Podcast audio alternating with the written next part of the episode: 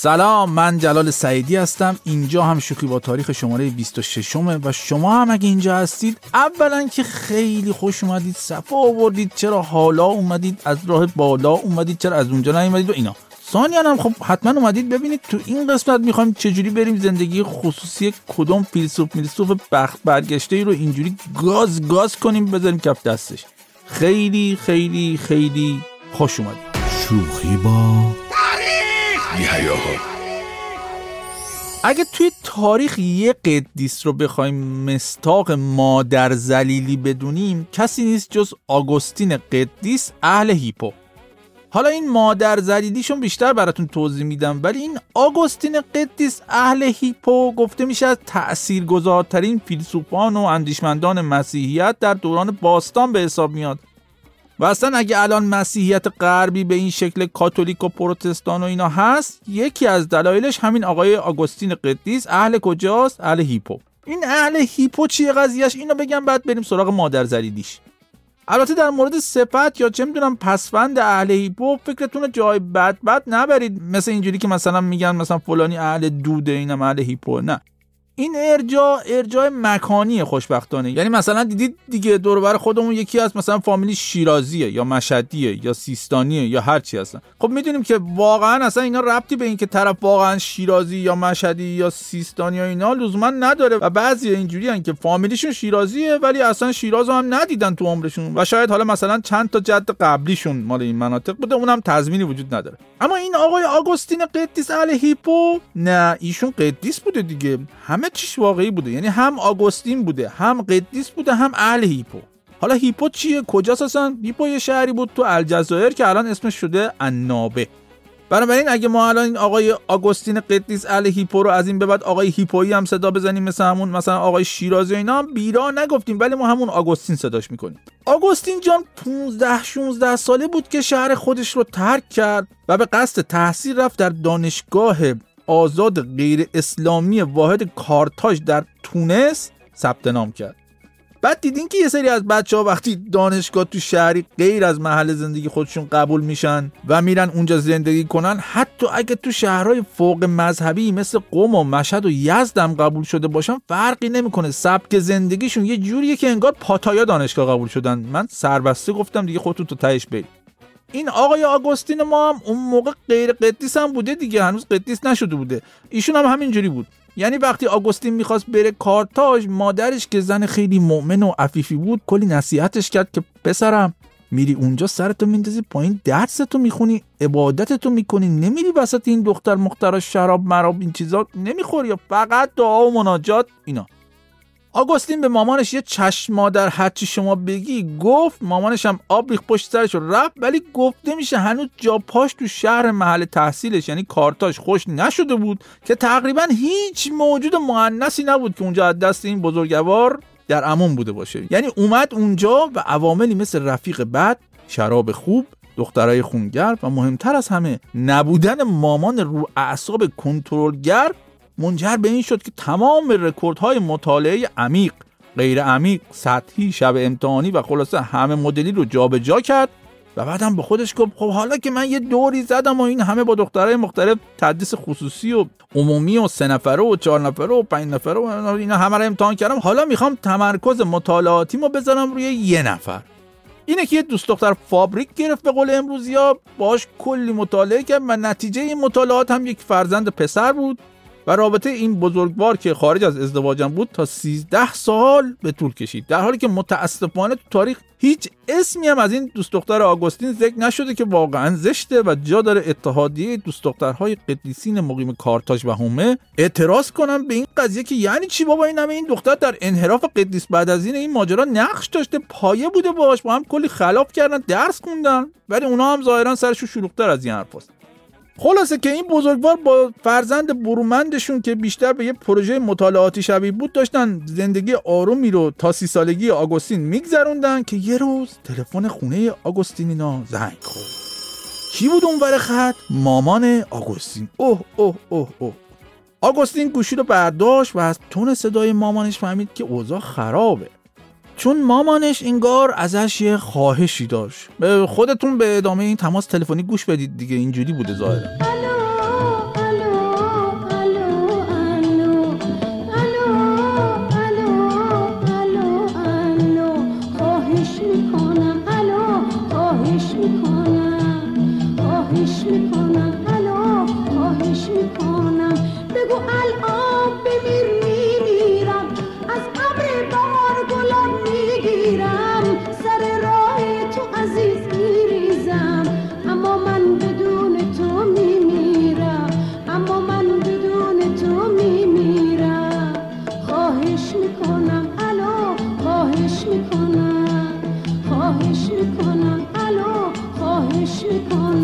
بله با تشکر از خانم گیتا که نقش مامان آگوستین رو ایفا کردن برام. خلاصه مامان آگوستین این قرمو صدقه ها رو رفت و کلی هندونه های مادرانه زیر بغل پسر اون موقع نچندان قدیسش گذاشت تا برسه به اصل حرفش که پسر جان از 16 سالگی ول کردی رفتی دنبال یللی تللی اون همه کارهای زشت بی افتی و اینا کردی گفتی دارم درس می‌خونم ما هم گفتیم آره داری درس می‌خونی. دیگه الان سی سالت قد اسب آبی سن داری خاک بر سر باید بری برای خود یه زن درست حسابی بگیری.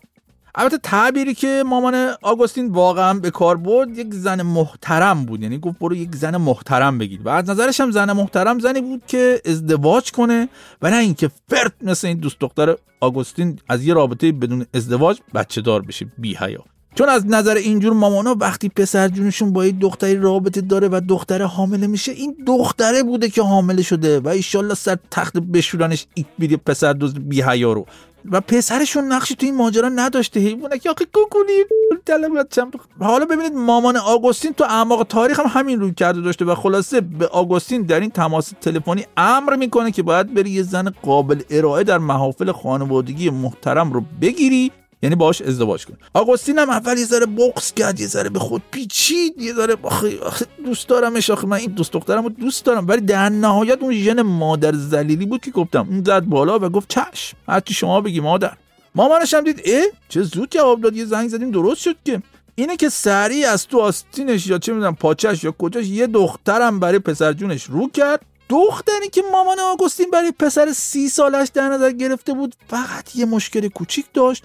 و همون هم این بود که فقط ده سالش بود. بله ده سال. این مرحله خدایش تو اون برهه نچندان حساس غیر کنونی باستانی هم قفل بود. چون تو قرن سه و چهار بعد از میلاد هم سن قانونی دخترها گفته میشه تو منطقه دوازده سال بوده ولی این ده سالش بود.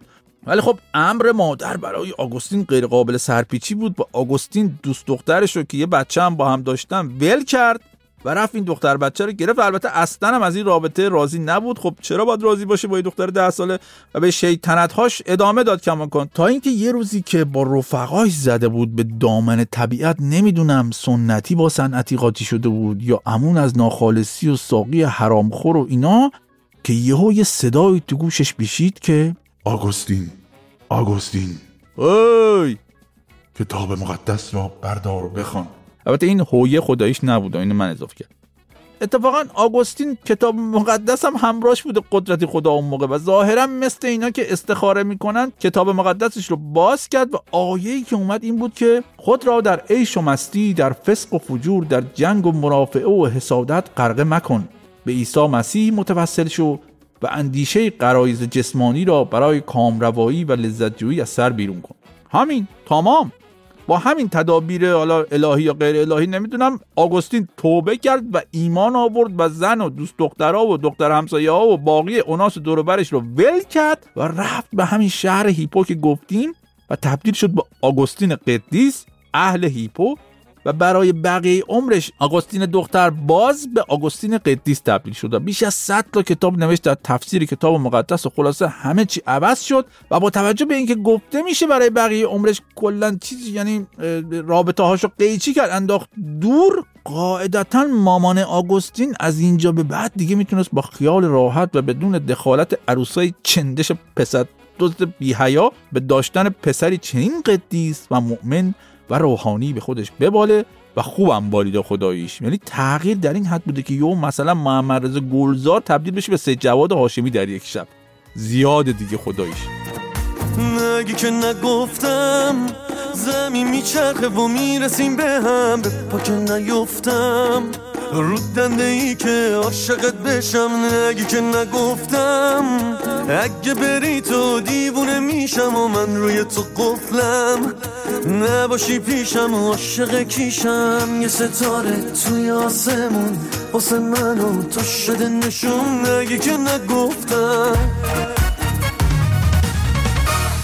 جان لاک از فیلسوفان بسیار مشهور و کاردرست سده 17 میلادی در انگلستان بود که اصلا فلاسفه زمان ما ایشون رو پدر لیبرالیسم کلاسیک می‌دونن. کارش هم در حدی درسته که توماس جفرسن سومین رئیس جمهور تاریخ آمریکا گفته جان لاک یکی از سه مرد بزرگی است که تاکنون زیسته بدون هیچ استثنایی ردخور نداره باشه حالا دستتونم درد نکنه آقای جان لاک بابت خدمات فلسفی و ایناتون ولی مهارت و توانایی ذاتی جان لاک در زندگی خانوادگی و اجتماعیش ضایع کردن بانوانی بوده که بهش علاقه من می شدن.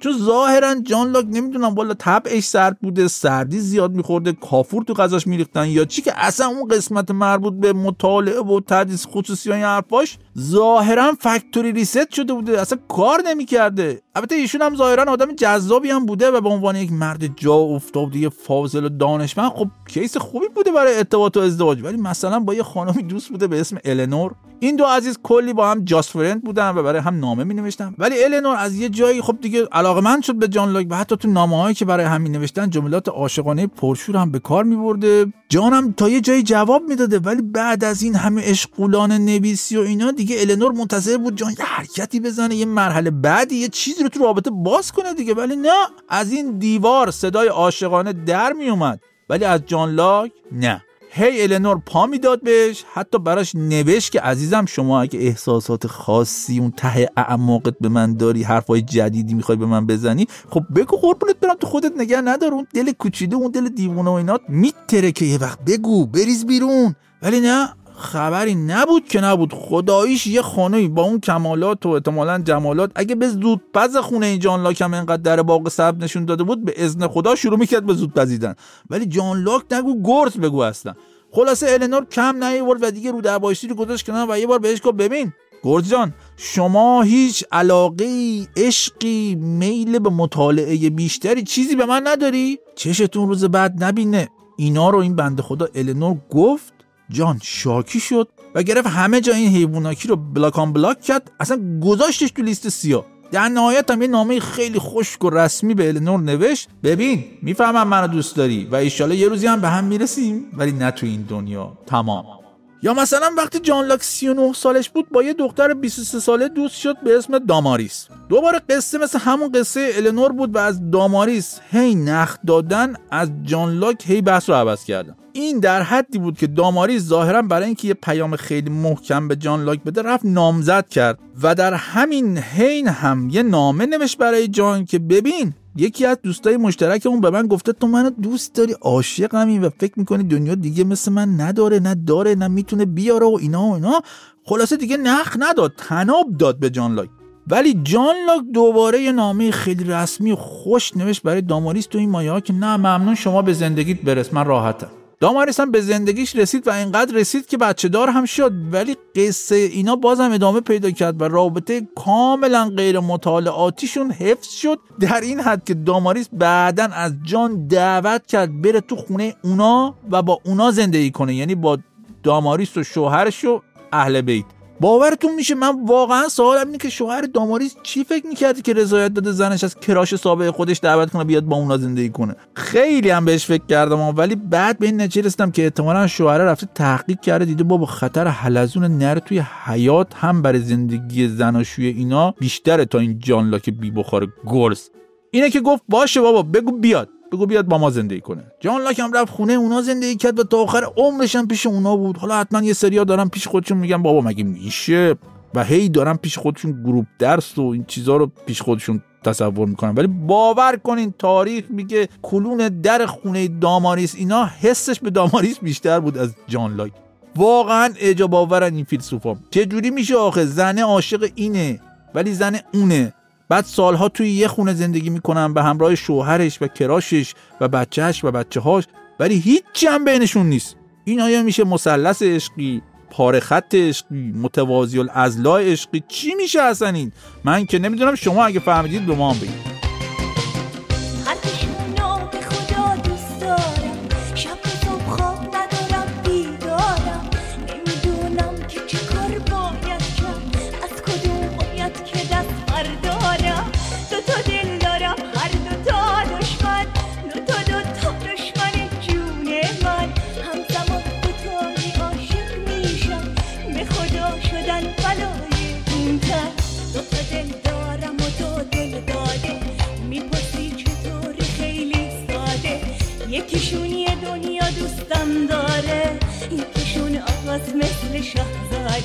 یکیشون مثل شاهزاده یکیشون مثل برتران راسل فیلسوف و منطقدان ریاضیدان مصلح اجتماعی مورخ برنده جایزه نوبل ادبیات و صلح طلب بریتانیایی معاصر ما ده ها کتابش هم به فارسی ترجمه شدن و شاید یکی از معروفترین اون کتابات کتاب تاریخ فلسفه غرب باشه که در چهار جلد و بیش از هزار صفحه توسط زنده یاد نجف دریابندری به فارسی ترجمه شده که این رو هم می‌تونید قاعدتا تو کتابخونه های اون فک و فامیلاتون بود که به کتب قطور اینا نگاه آباژوری دارن و بین گلدون کتاب فرق نمی‌ذارن پیدا کنید. چون خیلی با کلاس به نظر میاد دیگه این کتابای فلسفی و اینا کلوفت همچین پرصفحه تو کتابخونه چی میشه؟ حالا اینا رو ولش. هرچی اون جان لاک در زمینه رابطه و مطالعات عمیق با جنس مخالف درخت بود و اصولا نداشت آقای راسل داشت خوبم داشت. خیلی هم بگیر بوده آقای راسل و گفته میشه درسته که ایشون در سال 1950 جایزه نوبل ادبیات رو گرفت. ولی اگه تعداد ازدواج مشاهیر هم نوبل داشت باید برای چند سال این جایزه رو فقط به راسل جان می‌دادن. برتران راسل توی 22 سالگی ازدواج اولش رو انجام داد و این ازدواج در کمال حیرت 27 سال هم طول کشید. فکر کنم رمز این بقا هم صبر و متانت خانمش بوده. چون از راسل در اون دوره نقد شده که گفته ازدواج بد برای آدم خلاقی مثل من مخربه. به خصوص ازدواجایی که 27 سال طول بکشن این البته من اضافه کردم. اینه که بعد از 27 سال از خانمش جدا شد و سریع رفت با همسر دومش دورا ازدواج کرد. شاید بگین بابا این که از چاله در اومد خودش انداخت تو چیا؟ چی شد پس حرفتون درسته ولی مسئله اینه که تو این ازدواج دوم راسل و دورا یه قراری با هم گذاشتن. و اون این بود که ازدواجشون باز باشه و هر دو بتونن هر موقع دلشون خواست با هر کی که دلشون خواست مطالعات عمیقی داشته باشن. خلاصه این ازدواج انقدر باز شد انقدر باز شد باز شد باز شد که دیگه یه وقتی شکاف چون دورا از یکی از دوست پسراش حامله شد و دیگه آقای راسل هم بهش برخورد و گفت خانم من گفتم باز باشیم ولی در این حد آخه اومدیم یه رابطه باز بالنده داشته باشیم خیر سر اون بشکفیم ولی تو شکافتیمون رفت که. البته با شناختی که من از برتران راسل شر و شیطون پرخاشیه پیدا کردم فکر کنم مشکلش بیشتر این بوده که چرا اصلا دورا حامله شده می‌خواد بچه دار بشه. نه اینکه چرا حالا مهم نیست تا بچه مالی کی بچه میاد و میره دیگه. اینه که خلاصه زد زیر اون رابطه با دورا و از هم طلاق گرفتم و برتران بعد از اون با دلی خونین قلبی ناآرام و زمیری به چیز رفته رفت دوباره یکی دیگر رو گرفت. به خدا گرفت تا یعنی یه جوری بود اون موقع که هر دختری از کنار راسل رد می‌شد تا به خودش میومد زن راسل بود و بعد دوباره که به خودش میومد راسل طلاقش داده بود. تو این مدت البته راسل به این مقادیر هم بسنده نکرد و گفته میشه حداقل با دو سه تا زن متأهل دیگه هم در ارتباط بوده ماشاءالله هزار ماشاءالله. ولی در نهایت دیگه در سن 80 سالگی به خودش اومد و رفت جلوی همون آینه. همون آینه ها هست که تو فیلم ها هم هست که میرن توش با خودشون حرف می‌زنن بعد خودشون یه سری فوش و اینا میدن بعد در سکانس بعدی یه مسیر زندگیشون عوض میشه. آره همونا خلاصه برتران راسل به خود در آینش گفت که برتی چه با خود تو آینش هم صمیمی بوده. برتی خجالت نمی‌کشی. بس بابا آروم بگی دیگه. تو رو برمیگردونم رفتی تو کار یکی دیگه. بس خود تو آینش گفت خب چیکار کنم؟ نمی‌تونم. من اگه این زنا تو زندگیم نبودن خیلی آدم مزخرفی می‌شدم. من اینو می‌دونم. راسل گفت یعنی الان نیستی؟ یعنی الان خیلی آدم خفنی هستی؟ خود تو آینش گفت معلومه که هستن. اون همه کتاب جایزه نوبل فلسفه منطق ادبیات این همه. من اگه اینقدر ازدواج نمی‌کردم و دختر باز نبودم الان پادویی بیش نبودم راسل غیر تو آینه سرشو خارون و یکم فکر کرد و گفت راست میگی یا پس من یه دقیقه برم یه ازدواج دیگه بکنم زود میام. و تا خود تو آینش به خود غیر تو آینش بیاد رفت و نه چک زدن نه چونه. و برتران راسل در سن 80 سالگی اگه خدا بخواد آخرین ازدواجش رو کرد و در 96 سالگی هم که دیگه از بس ازدواج مکرر نکرده بود مرد. با همین آخرین همسرش زندگی می‌کرد. هرچند با این برتران راسلی که من شناختم اصلا بعید نیست. پس بعد چند تا سند و عکس و این چیزا در بیاد که مثلا راسل تو 93 سالگی با یه دختر 16 ساله ازدواج باز کرده بوده دوباره. اصلا بعید نیست. به پیری بگو پیری دست دار که باهات بگو نگو دارم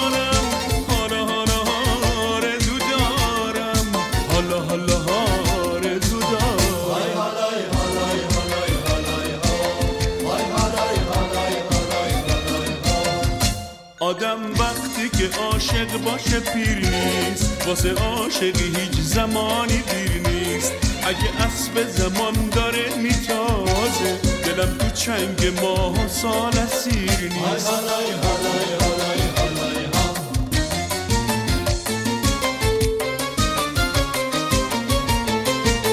به به به به به به به شمایی که تا اینجای کار اومدید و این شوخی با تاریخ یعنی اپیزود 26 شوخی با تاریخ رو هم تا ته پاس کردین. و اگه همینجوری ادامه بدید روند مطالعاتتون رو عمیق مطالعه کنید ایشالا دکترای افتخاری شوخی با تاریخ هم به شما اعطا میشه. دمتون گم واقعا حضور شما مهمترین داشته و سرمایه این پادکسته و اگه می‌خواید به این پروژه پادکستی رادیو فردا کمک کنید لطفا و حتما به دوستان و آشنایان و رفقا و همسایگان و بچه محله و کسبه و کارکنان شریف ادارات و مناطق آموزش پرورش و کادر درمان و پرسنل آتش نشون چی شد آخر خلاصه هر کی که فکر می‌کنید هم اهل تاریخه و هم علاقمند به بگو بخنده معرفیش کنید. ایشالله سفید بخت بشید. اون دنیا اگه باشه با برتران راسل و سیمون دووار محشور بشید مادر. مطالب این اپیزود همونطور که قبلا هم گفتم برداشت آزاد تنزی از کتاب جذاب فلاسفه ناکام در عشق نوشته اندرو شافر که با ترجمه روان و خوب هوشنگ ایرانی به فارسی ترجمه شده. در ضمن اگه علاقه من به تهیه نسخه کامل و سانسور نشده این کتاب هستید به کانال تلگرام بنده مراجعه کنید. اونجا توضیحات کاملش هست. لطفا در پادگیرهای مختلف شوخی با تاریخ رو subscribe و در صورت امکان کامنت گذاری و لایک و این چیزا و اینا بکنید. چون این کامنت ها و نظرات و انتقادات و تعریفات و تحسینات و اینا شما توتیای چشم ماست هستن من نفهمیدیم این توتیای چش دقیقا چیه؟ یا نزنه چش و چهارمون نابود کنه. خب اصلاح می‌کنم توتیای چشم شهرام ابراهیمیه که زحمات فنی و edit و تیتراژ و اینا شوخی با تاریخ رو می‌کشه. شما اونا رو هم تو هم توتیاتون و اینا رو بفرستید شهرام میماله به چشش. من اون پشت بایستدم نظارت می‌کنم. اینجوریه سیستمم دمتون گرم و سرتون خوش مواظب خودتون و بغل دستیاتون باشید و اگه می‌خواید الان برید و هفته بعد برگردید دوشنبه خب برید. ولی یادتون باشه که از کنار برید. مبادا اون قسمت های تلخ و سیاه و چرک و چول تاریخ بهتون بسابه